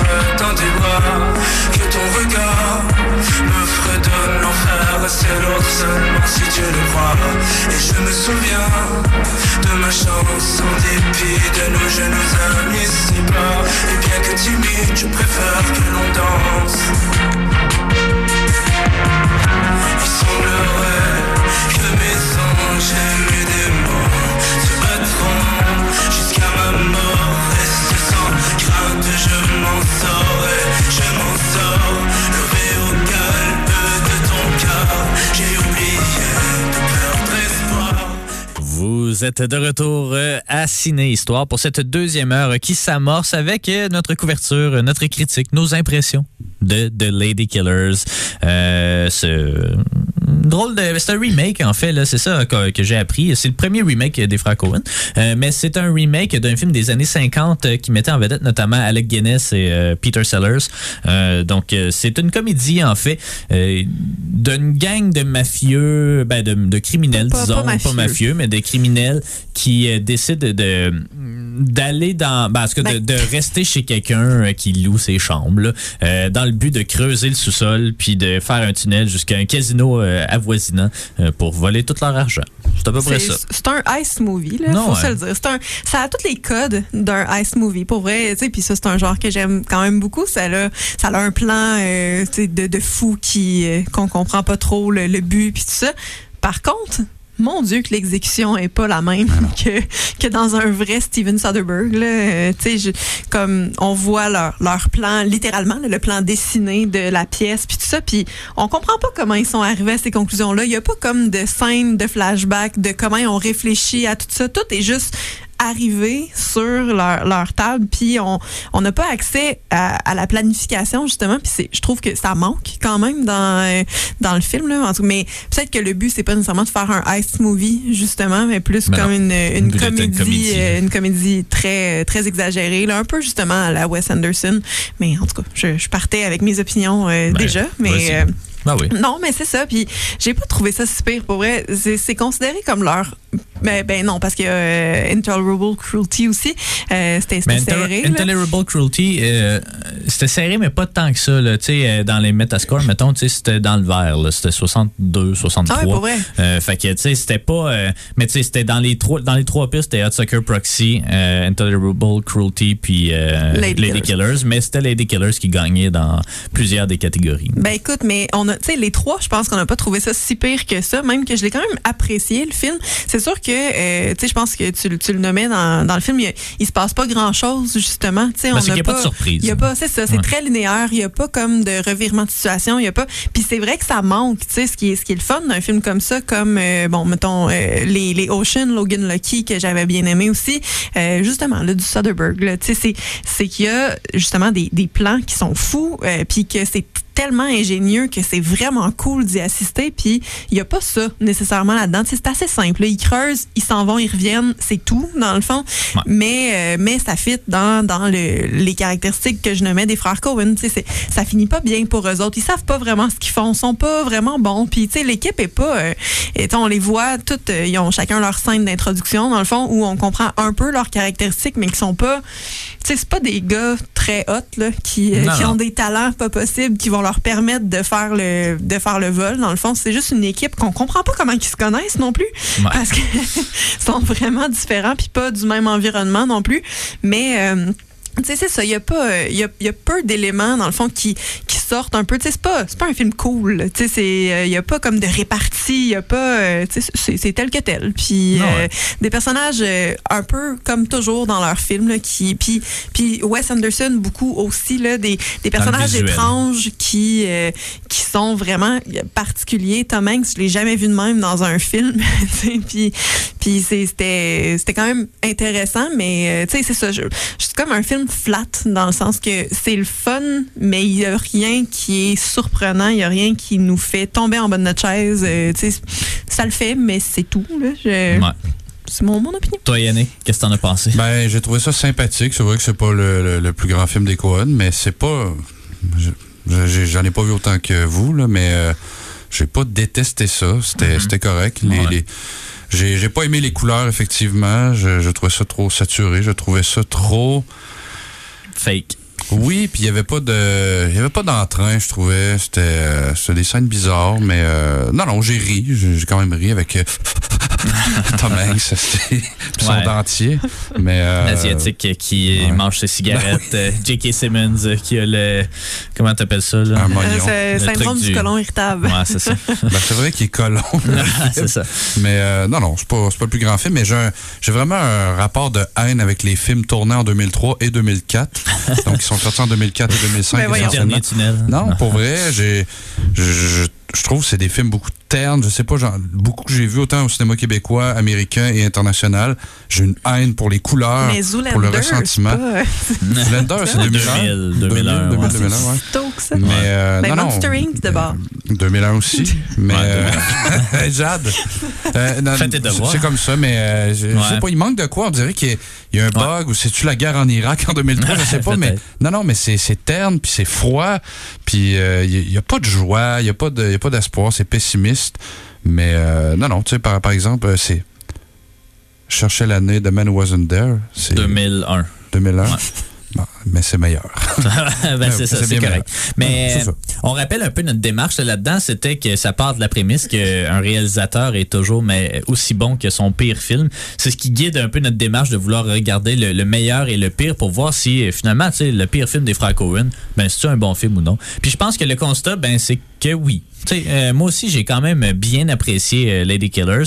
C'était vraiment pas révolutionnaire. Des affaires un peu whack. Là. Moi, Tom Hanks, je l'aime pas vraiment dans ce film-là, malgré que c'est un très bon acteur à la base. Mais tu sais, il y a d'autres choses que j'aime beaucoup. Tu sais, la dynamique du, de, du groupe est un peu bizarre. Tu sais, t'as Marlon Wayans euh, qui, qui a pas rapport. T'as justement J K. Simmons, euh, Tima, je pense qu'il s'appelle euh, l'Asiatique euh, dans le film. Euh, donc, euh, le jeune, le colonel, il n'y a même pas de nom. Je pense que c'est le général ou je sais pas trop quoi. Puis le joueur de football euh, qui est pas capable qui, de prononcer qui jouait une phrase. Un joueur de football dans Remember the Titans, ouais. quand même. Donc, euh, mais la meilleure interprétation, je pense que c'est Irma P. Hall, donc celle qui joue la, la, la vieille dame, euh, justement, euh, du sud des États-Unis, donc la veuve. Euh, puis, euh, elle était très bonne, puis elle a gagné un prix d'interprétation à Cannes, euh, ce qui m'a quand même surpris. Euh, mais, euh, mais vraiment, elle était très, très, très bonne. C'est ça, tu sais, il y a quand même quelques gags qui m'ont fait rire, là, tu sais, quelques petites jokes sur comment disposer d'un cadavre. Mais c'est ça, le, c'est, l'espèce c'est de comique, rappel là. Du bateau là, que, non, ouais. que ça n'a plus rapport là. C'est, non, juste, ouais. c'est juste rendu drôle, puis on le sait que ça s'en vient. Combien de fois par mais... jour il va domper euh, sur l'île? Mais toujours plein aussi, ouais. là, ouais. comme aux cinq minutes là. C'est, euh, ouais. Ouais. Non, non, c'était sympathique. Je serais curieux de voir le premier film euh, qui apparemment était vraiment une très bonne comédie. Euh, c'est Alec Guinness là, qui avait il, lancé un peu le, le projet. C'est pas lui qui l'a réalisé, mais en tout cas, je pense qu'il l'avait peut-être écrit ou quelque chose comme ça. Mais bon, je serais quand même curieux de voir le premier pour voir comment est-ce que ça se compare avec, euh, avec celui-là. Mais, tu sais, globalement, si vraiment c'est leur pire film, on se rappelle aussi que pour déterminer qu'est-ce qui est le pire, qu'est-ce qui est le meilleur, on se base sur quatre notes, entre guillemets, là. Donc, le score I M D B des utilisateurs, le score Metascore, donc un, un agrégat de critiques, un, un euh, Rotten Tomatoes, donc euh, les tomates, les, le nombre de critiques positives versus le nombre de critiques négatives, puis leur score sur Letterboxd, qui aussi est bah, un mélange de communauté puis de critiques. Donc, euh, Euh, c'était ben c'est ça, c'était serré entre ces trois films là, le Hudsucker Proxy, Intolerable Cruelty puis Ladykillers, mais Ladykillers était, était le pire entre guillemets dans deux des quatre catégories.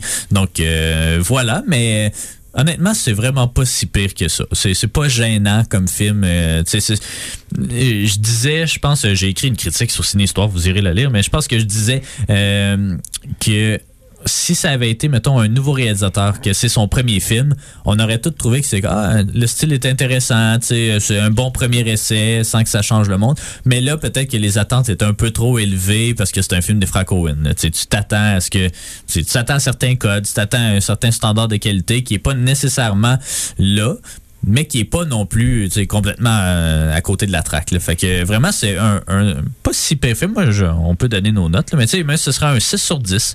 Euh, moi, je pense que c'est, c'est, vraiment, c'est vraiment acceptable là, comme film. Euh, une bonne petite comédie que j'aurais loué au Vidéotron dans le temps, puis que j'aurais passé un bon moment. Là, mais c'est ça, c'est pas, pas, un, pas un grand film non plus. six sur dix, c'est pas mal ce que ça rejoignait dans, dans mon esprit. Là. Ouais. Ça, ça va pas plus bas, ça va pas plus haut. C'est bien correct. Ouais. Bon. Mais tu sais, moi, j'ai mis sept, pour vrai. Comme, c'était c'était ben, très correct. Bon. Là, ah ouais. Comme, c'est ça. Ça, ça fait... Ça, ouais. Ouais, c'est ça. Donc, euh, voilà. Puis sinon, ben euh, tout de suite après, bon, euh, là, c'est ça, ils se sont rendus compte que deux de leurs films marchaient un petit peu moins bien. Euh, fait qu'après ça, ils ont pris une pause de trois ans, en fait, où ils ont fait des petits courts-métrages, notamment pour euh, Paris, je t'aime. Là, on l'avait vu, c'était avec Steve Buscemi, encore une fois, dans le métro de Paris. Euh, puis après ça, ils reviennent en force avec No Country for Old Men, euh, qui euh, leur consécration, essentiellement le film qui va gagner l'Oscar du meilleur film, vont gagner m- meilleure réalisation. D'ailleurs, c'est le premier duo de réalisateurs euh, à gagner euh, l'Oscar depuis, je pense, West Side Story euh, en soixante et un. Euh, donc, euh, euh, vraiment, là, ils vont gagner meilleur scénario aussi. C'est un basé sur un roman de Cormac McCarthy, là, qui, euh, qui a écrit notamment La Route aussi. Euh, qu'est-ce que vous en avez pensé de ce No Country for Old Men? Vas-y, je te laisse y aller. Ben, j'ai, j'ai adoré. Je pense que c'est mon préféré des frères Coen. Euh, juste un petit peu plus haut que The Man Who Wasn't There. Euh, c'est un western néo-noir, là, littéralement, là, qui, est, qui, est, qui est ambigu volontairement. T'sais, on ne sait pas il vient d'où. Le, le méchant en Anton Chigurh, ouais. C'est écrit C I G H Chigurh Ross.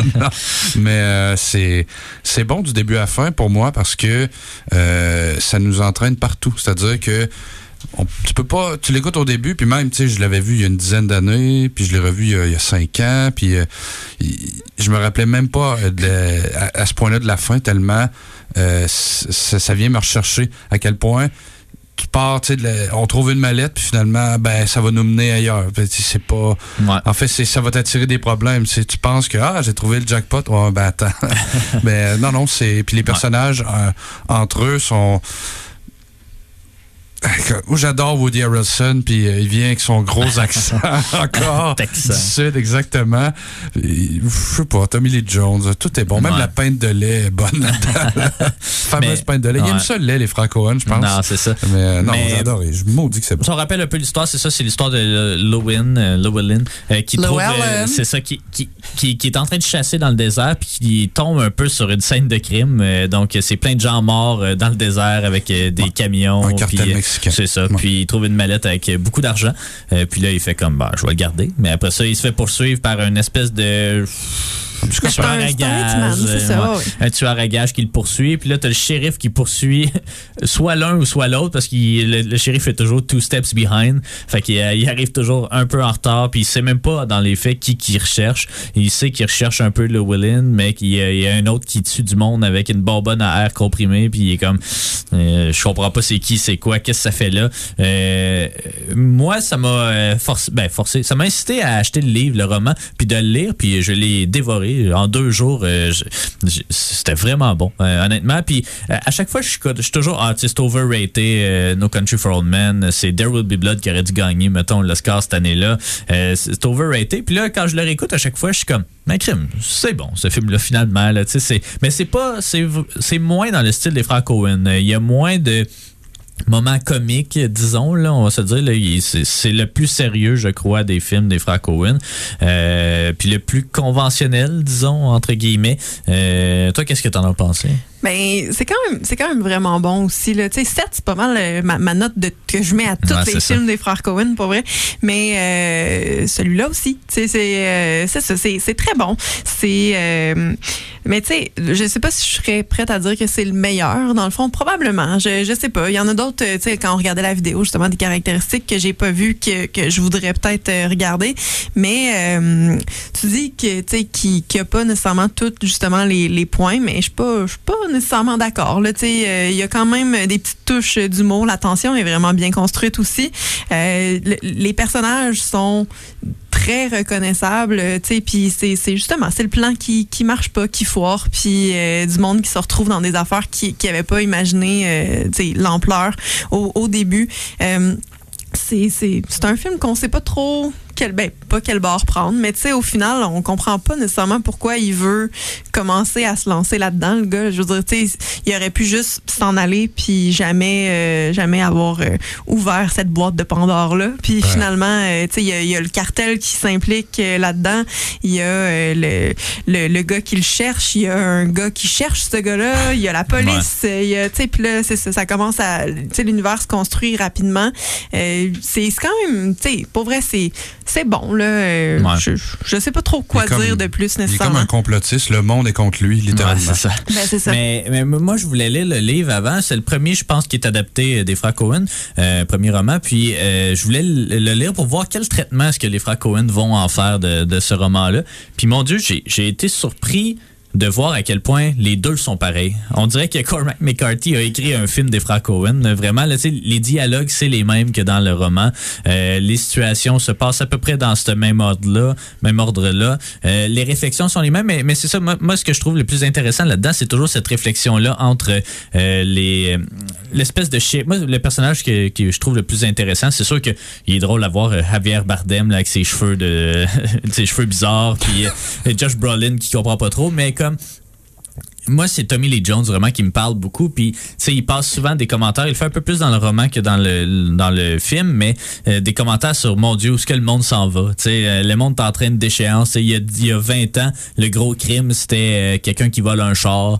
Euh, à cette heure, ben, c'est du monde qui se tue avec des bombines, à, des, des des bonbonnes à air comprimé, puis qui vole de l'argent. Puis, tu sais, c'était vraiment une grosse réflexion un peu sur comment est-ce que l'Amérique évolue en tant que, que société, surtout au Sud. Là aussi, il y a beaucoup de, d'histoires de drogue euh, avec la frontière euh, mexicaine et tout.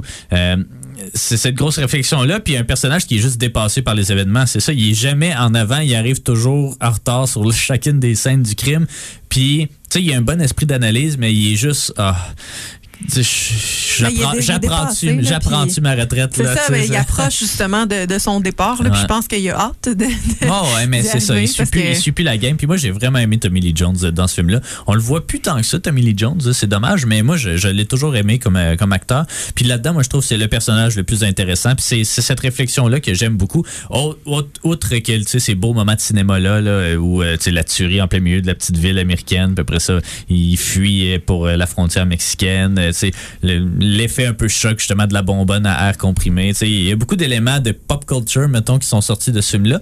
Mais moi, ce que j'aime, c'est vraiment peut-être les réflexions un peu plus profondes sur les États-Unis ben, des Tommy années Lee Jones, deux mille. C'est ça, on dirait que ouais. c'est le reflet américain, le, le, le lent déclin américain qui, qui peut justement rien faire face au cartel mexicain, ouais. face à la recrudescence de violence dans, dans les rues américaines. À, ben, on pourrait creuser plus large au racisme, et cetera. Mais justement, Tommy Lee Jones, on dirait que c'est, c'est le reflet de « ouais, ça va pas bien, puis je suis plus capable c'est de suivre reflet, la game ». Tu l'as dit, « two steps behind » tout le temps. Ouais. Tu, tu peux même plus prévenir euh, le crime tellement tu te donnes même pas les moyens, puis t'es rendu un pays trop grand de toute façon. Ouais. Mais euh, on va faire un mur, ça va régler nos problèmes. Ouais, mais non, c'est, mais c'est, c'est, c'est, c'est, c'est tellement un bon film. Ouais, ouais. dix sur dix. Ben, moi, j'ai mis neuf sur dix. Ouais. Ouais, moi, C'est, c'était vraiment bien. Toi, tu y as mis sept. Ben, attends euh, peu, là. Mais non, mais t'as le droit. Mais je vais retourner voir, en fait. Mais, sept non, de il me semble que c'était sept, mais... mais... Je sais pas, pas si on en viendra, je me permets de te couper, je sais oh, pas ouais. si on en viendra un jour à, à parler justement de There Will Be Blood, parce que c'est, c'est la même année, deux mille sept. Ouais. C'est aussi un, ouais, un western. western ouais.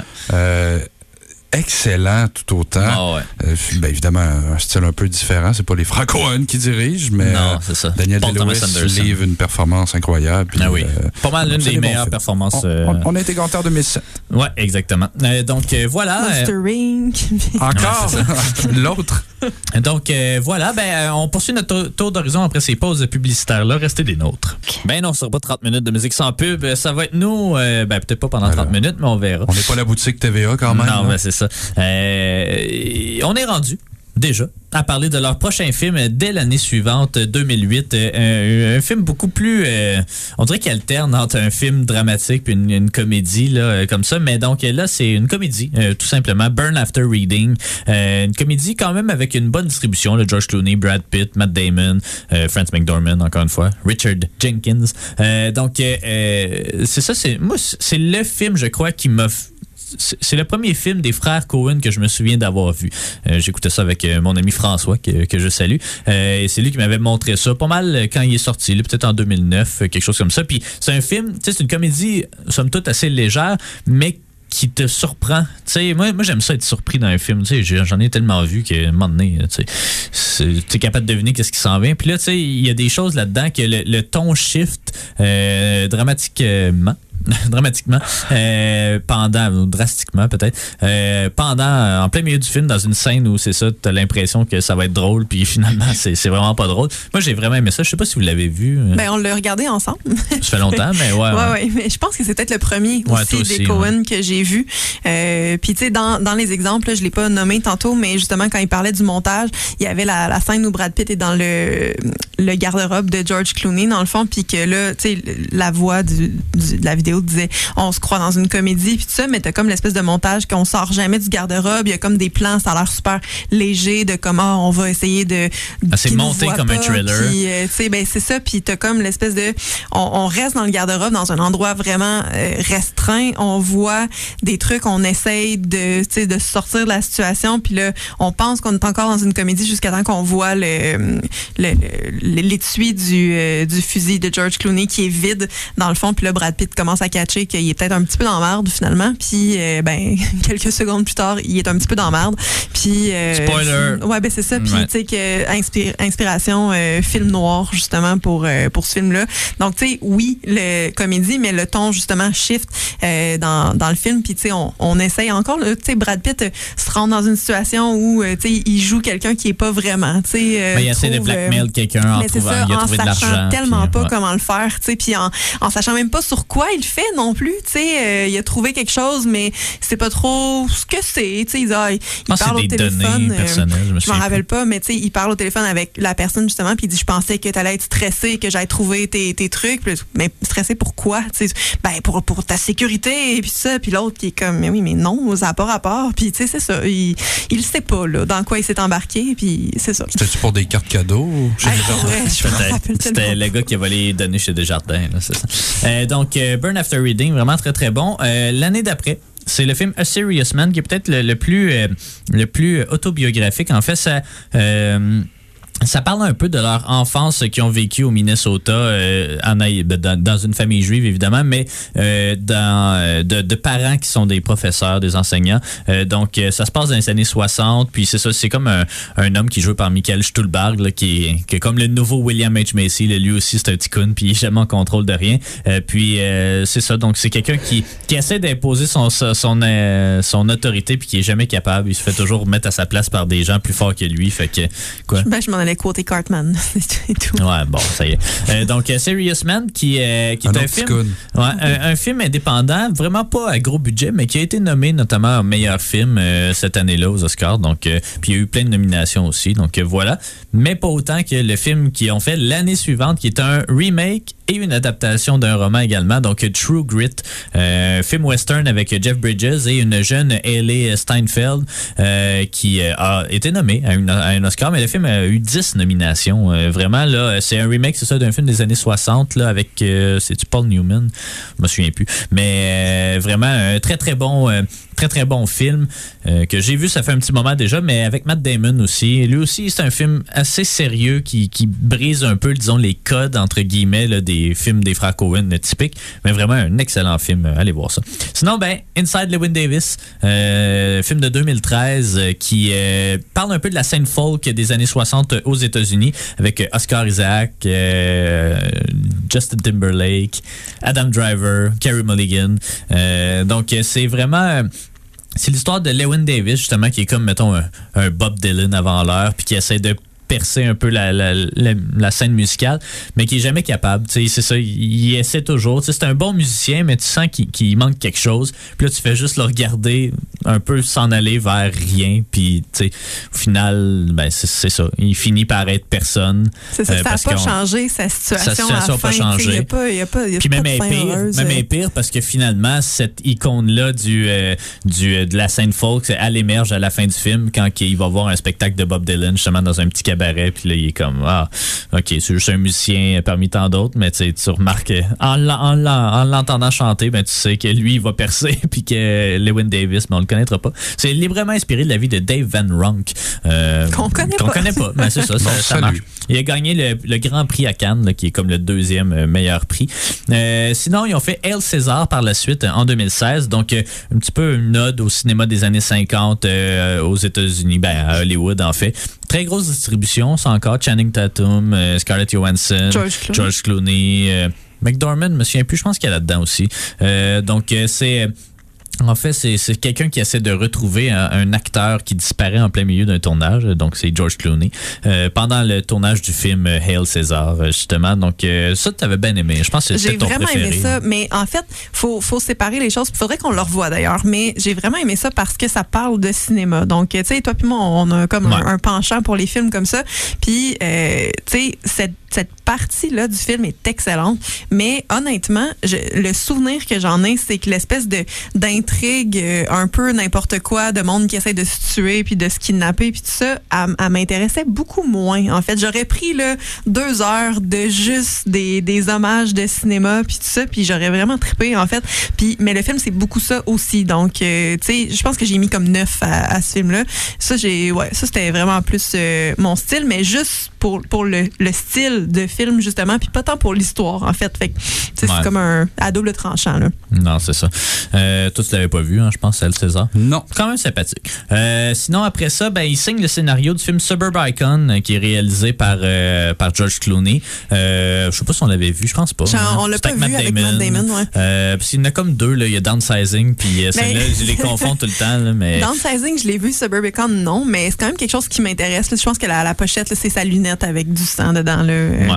Fait que, euh, voilà, mais après ça, ils retournent au... Ben, en fait, ils font le saut aux plateformes de streaming par la suite avec The Ballad of Buster Scruggs, qui est un Netflix Originals, euh, qui est un film à sketch. Donc, c'est cinq histoires, bon peut-être, euh, donc des, des petites histoires, quasiment comme des courts-métrages avec des, c'est une distribution euh, complètement différente de sketch en sketch.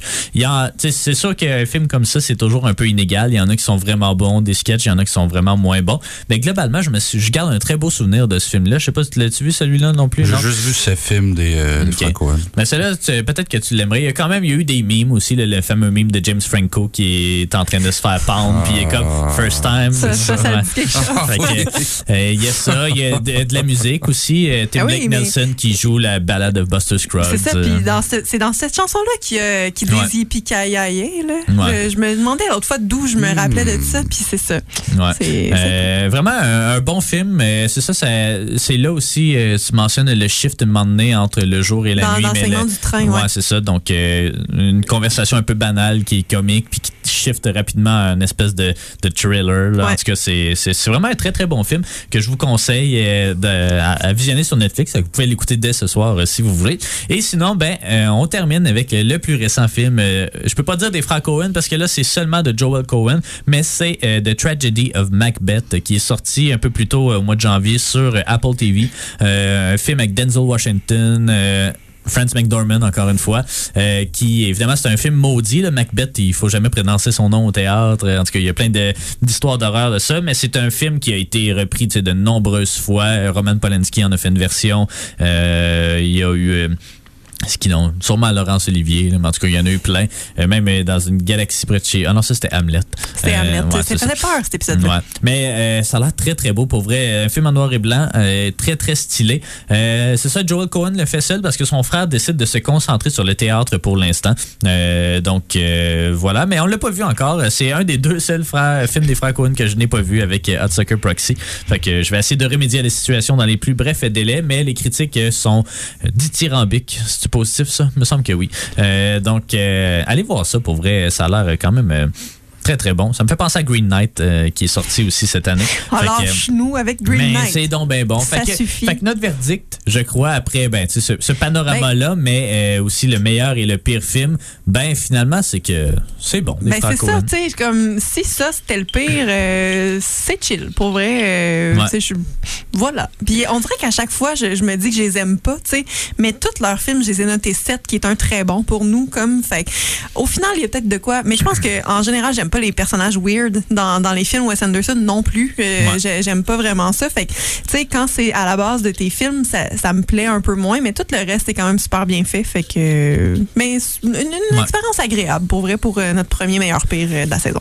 Ben, moi aussi, tu sais, il y a plusieurs de mes, de, de mes ben, peut-être pas films préférés, mais en tout cas, des, des bons films que j'ai vus qui se retrouvent dans cette liste-là. Bon, No Country for Old Men, on l'a dit, Fargo aussi, Big Lebowski. Euh, puis c'est ça, même leur, leur film un peu plus banal, ils s'écoutent très très bien, puis ils, sont, ils sortent du moule un petit peu. Tu sais, oui, c'est fait à la Hollywood, mais ça sort un petit peu du moule, puis en tout cas, c'est, c'est du bon writing. Tu sais, ça part toujours avec un bon scénario, un film, puis euh, tu sais, c'est rare les films. Tu sais, c'est toujours des histoires banales, c'est ça qui est drôle, mais c'est des histoires banales, mais qui sont amenées avec une forme de, avec des éléments de surprise qui fait que tu sais, ça devient mémorable à la fin. Fait que toi... Ben, de ceux que tu as vus, là, ouais. Ben, de ceux que j'ai vus, c'est, c'est tous des excellents films. Ben, peut-être, peut-être un peu moins pour Ladykillers, qui, qui est pas si pire, ouais. finalement, mais tu sais, ça s'équivaut beaucoup plus. Les, les, les, la cinématographie des, des, des, des frères Coen, c'est, c'est encore meilleur qu'évidemment que le meilleur et le pire de Dominique Adams. Ben, c'est on, la même on chose. S'entend. C'est, ça, c'est, c'est le ça. Même film. Faut, toujours mais... faudrait-il qu'il y ait vraiment deux gros films. Ouais. Ben, non. Donc, euh... ben voilà, ben c'est ce qui conclut, je crois, cette émission spéciale sur les frères Coen. Maintenant, ben on avait instauré ce concept-là la semaine, ben, il y a deux semaines. Donc, c'est le temps de piger notre prochaine thématique de la semaine. Je vais donner les honneurs à Yannick qui pourra choisir là-dedans. Euh, on a un deuxième meilleur du pire, mais si tu le piges, euh, on va peut-être le laisser pour une autre fois. Là, alors, mais... j'y vais. Et les... ouais. Jade aime ça. Ah. C'est le bonbon Antoine Sugar. Ouais, c'est ça. Alors... Euh... supervisé par Samson Belair de l'autre et touche yeah. sur notre gauche. Les films de road trip. Oh, ouais. Les films de road trip. Mais donc, oui, ça, ça sera notre thématique de la semaine prochaine.